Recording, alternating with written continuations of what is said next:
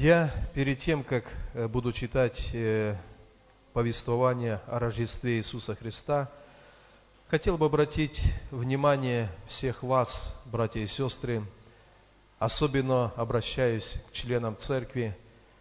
Мы слушали свидетельства наших братьев и сестер, что когда-то, когда в жизни был грех, когда грех все разрушал, когда внутри в сердце была боль, была безысходность. Это тот итог, которому подводит дьявол душу человека. Предлагает грех как что-то привлекательное, прекрасное. Через грех, как обманщик, забирает все и ставит человека в тупик. И только когда человек взывает к Иисусу, когда искренне склоняется перед Ним и просит прощения. Иисус не просто как историческая личность, как живой Бог, Духом Святым вселяется в сердце и приносит мир. И знаете, Слово Божье говорит, что мы семья перед Богом.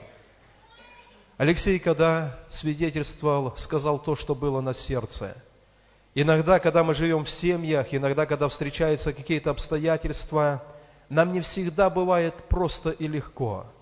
И иногда мы искушаем и прикоснуться к прежнему греху. Но разве на этом останавливается или после этого останавливается любовь Божья? Конечно, нет. Он, как Отец, принимает нас вновь. И мы, как члены Божьей семьи, и мы принимаем всякого, кто ищет вновь восстановления в Боге. Мы молимся за людей, которые были в церкви и которые стали отступниками. И когда Бог даст однажды покаяние каждому из них, мы принимаем их как семью, мы принимаем их как родных наших братьев и сестер. Поэтому пусть правильное отношение нашего сердца, оно всегда будет в нас, когда мы находимся в Божьей семье. Иисус сказал когда-то женщине, «Я не осуждаю, иди и впредь не греши». И это слова также каждому из нас. Пусть Бог благословит. Место Писания, которое я хочу прочитать, это Евангелие от Луки, вторая глава. Давайте с седьмого стиха прочитаем по 11. Написано, «И родила сына своего, первенца, и спеленала его, и положила его в ясли, потому что не было им места в гостинице». Сегодня, когда дети выступали, читали стихи, и песни, которые они пели, говорили о том, что да, когда пришел Бог, то Он стал обычным человеком – и он родился не где-то в царских чертогах, куда доступ, наверное, был бы не всем открыт. Но он родился, написано, и был положен в яслях. Это место, где стоял скот, потому что не было ему места в гостинице. И мы говорим, слава Богу за то, что рождение Христа, оно было таким простым и доступным. И благодаря этому всякий, невзирая на социальное положение, невзирая, возможно, на отвержение людей, которые человек пережил, он может запросто, в простоте прийти к Иисусу, и он его примет. В той стране были на поле пастухи, которые содержали ночную стражу у стада своего. Вдруг предстал им ангел Господень, и слава Господня осияла их, и убоялись страхом великим. И сказал им ангел, не бойтесь, я возвещаю вам великую радость, которая будет всем людям, ибо ныне родился вам в городе Давидовом Спаситель, который есть Христос Господь. Я хочу обратить, дорогие друзья, наше внимание на эти два выражения. «И убоялись страхом великим», но посланник от Бога сказал, не бойтесь. И тема моей сегодня небольшой проповеди, она так и называется «Не бойтесь». Давайте посмотрим, дорогие братья и сестры, как с самого первого момента, когда в Едеме, в жизнь людей вошел грех, и вместе с грехом в их сердце пришел страх. Писание говорит, когда люди жили в общении с Богом, слава Божья покрывала их. И как только они простерли руку и совершили грех, в их сердце пришел страх. Когда Бог пришел и позвал, Адам, где ты? Ответ Адама, Господь, я голос Твой услышал, но я скрылся, убоявшись. И это говорит о том, что такое понятие, как страх, страх наказания, страх суда, оно пришло как следствие греха. Люди со времени грехопадения, они стали испытывать страх перед Богом. Написано, когда люди были изгнаны из сада Едемского, Бог поставил на востоке у врат Едема Херувима и пламенный обращающийся меч. И этот обращающийся меч и закрытый вход в Едем, он также вселял страх в сердце первых людей. Прошло шесть тысяч лет, когда живут на земле люди. За эти шесть тысяч лет страх очень сильно вырос. Он проник в каждую область жизни человека. Он пленил под себя каждого рожденного на землю. Но здесь мы читаем, что ангел Божий сказал людям, не бойтесь. Со времени рождения Иисуса Христа наступила новая эра. Это эра не страха, не просто боязни перед Богом, но эра переживания Божьей любви, в которой нет страха. Я хочу обратить ваше внимание, что когда пришел грех, страх пронизал каждую область жизни человека. Адам и Ева, после того, когда Каин убил Авеля, они всем сердцем осознали, как горька и как уязвима жизнь человека на земле. И с тех пор у родителей есть страх за детей. Есть страх за личную безопасность. Есть страх за страну. Есть страх вообще за жизнь на земле. Страх проник в каждую область. Дьявол знал, что через грех он вселит в сердца людей страх. И когда пришел этот страх через соделанный грех, дьявол перехватил этот страх и внушил людям, что можно получить некую безопасность через приношение определенных жертв и умилостивлении Его Духом.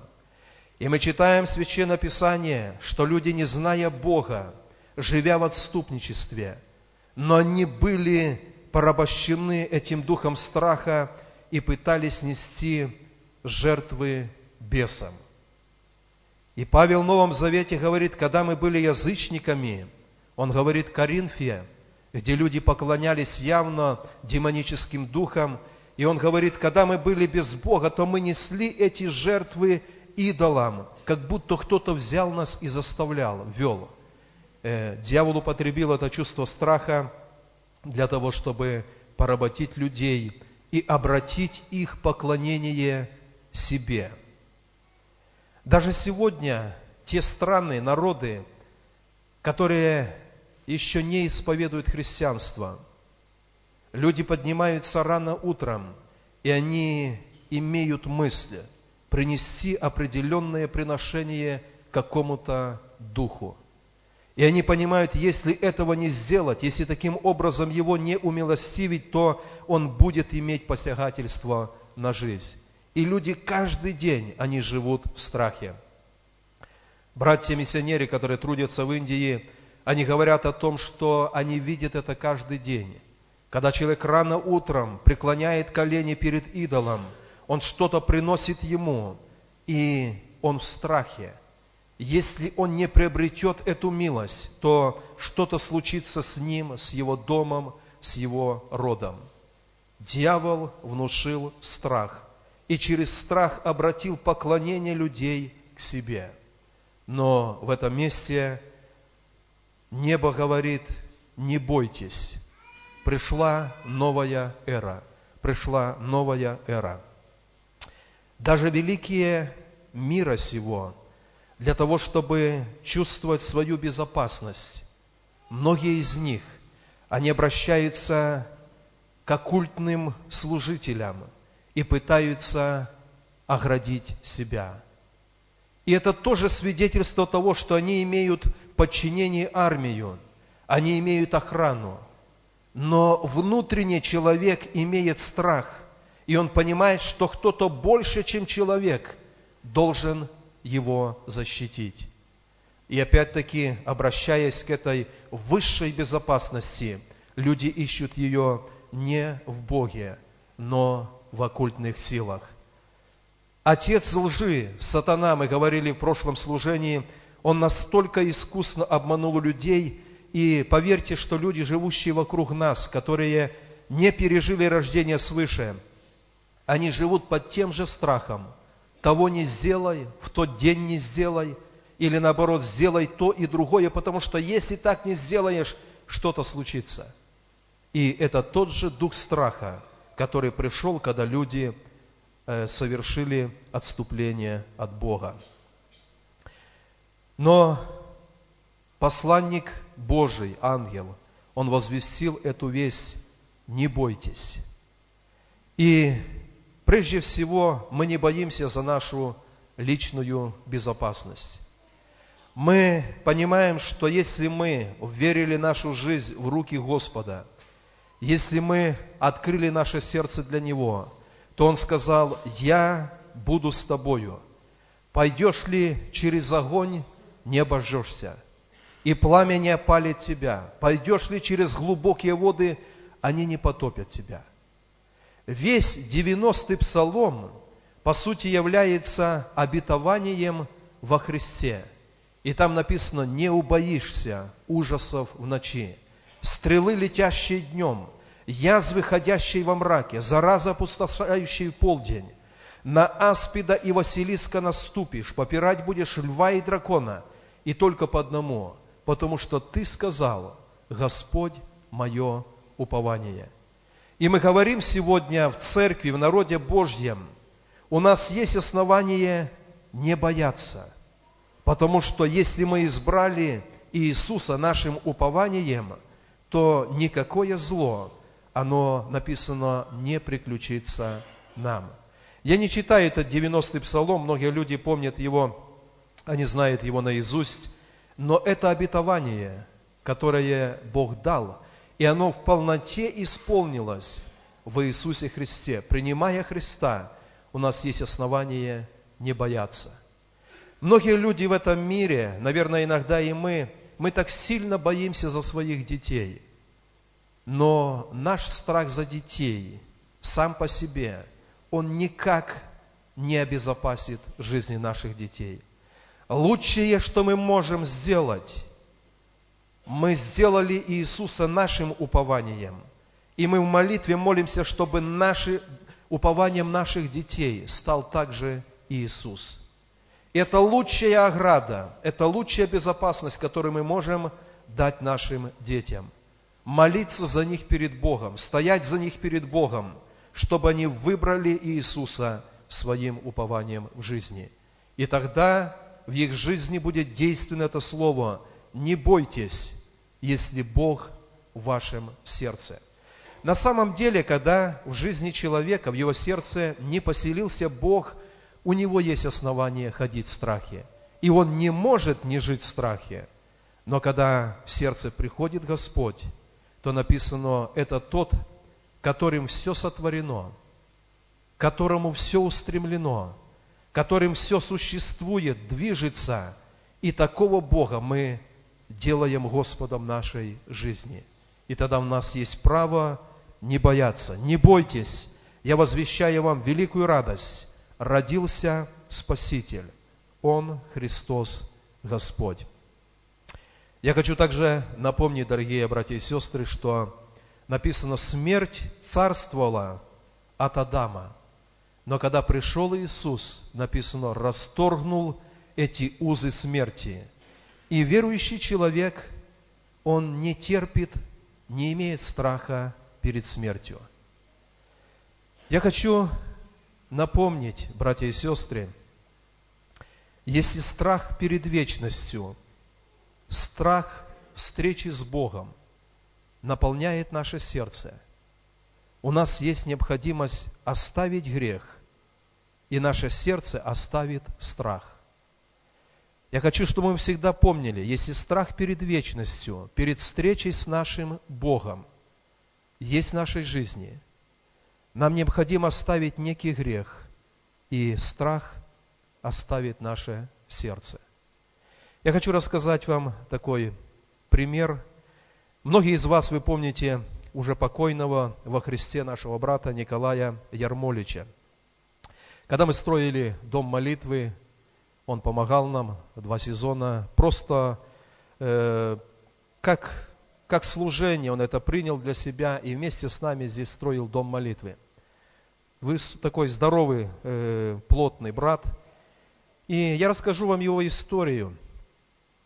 Когда мама его родила, и маму выписали с роддома, мама завернула его в сверток и оставила на вокзале – и когда он проснулся, начал кричать, маленький ребенок, кто-то подошел, посмотрел в этот сверток и обнаружили, что там новорожденный младенец.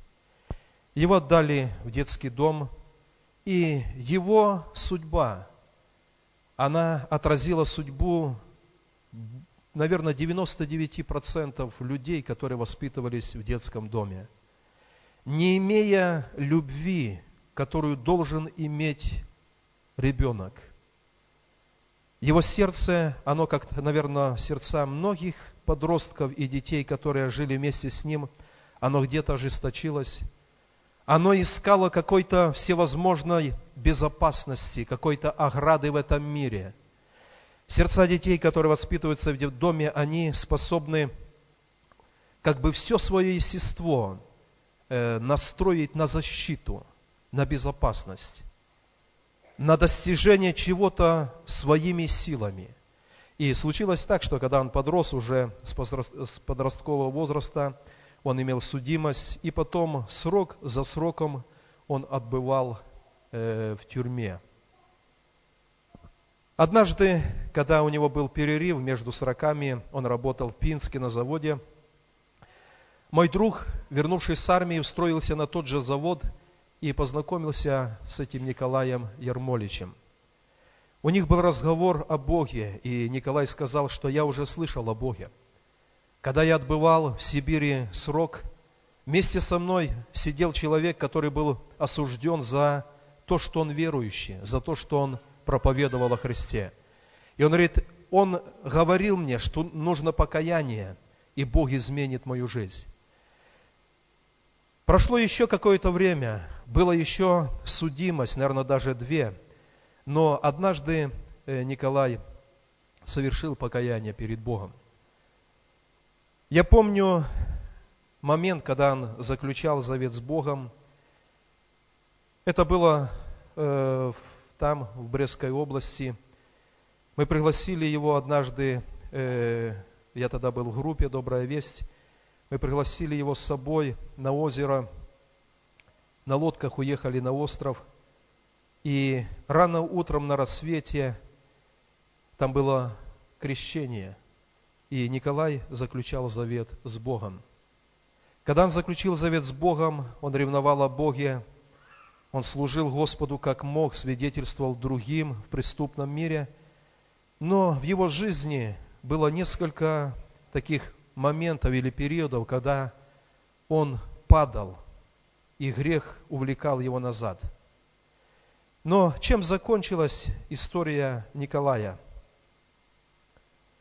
Он попал сердцем в больницу, и врачи сказали, что его состояние очень такое пограничное.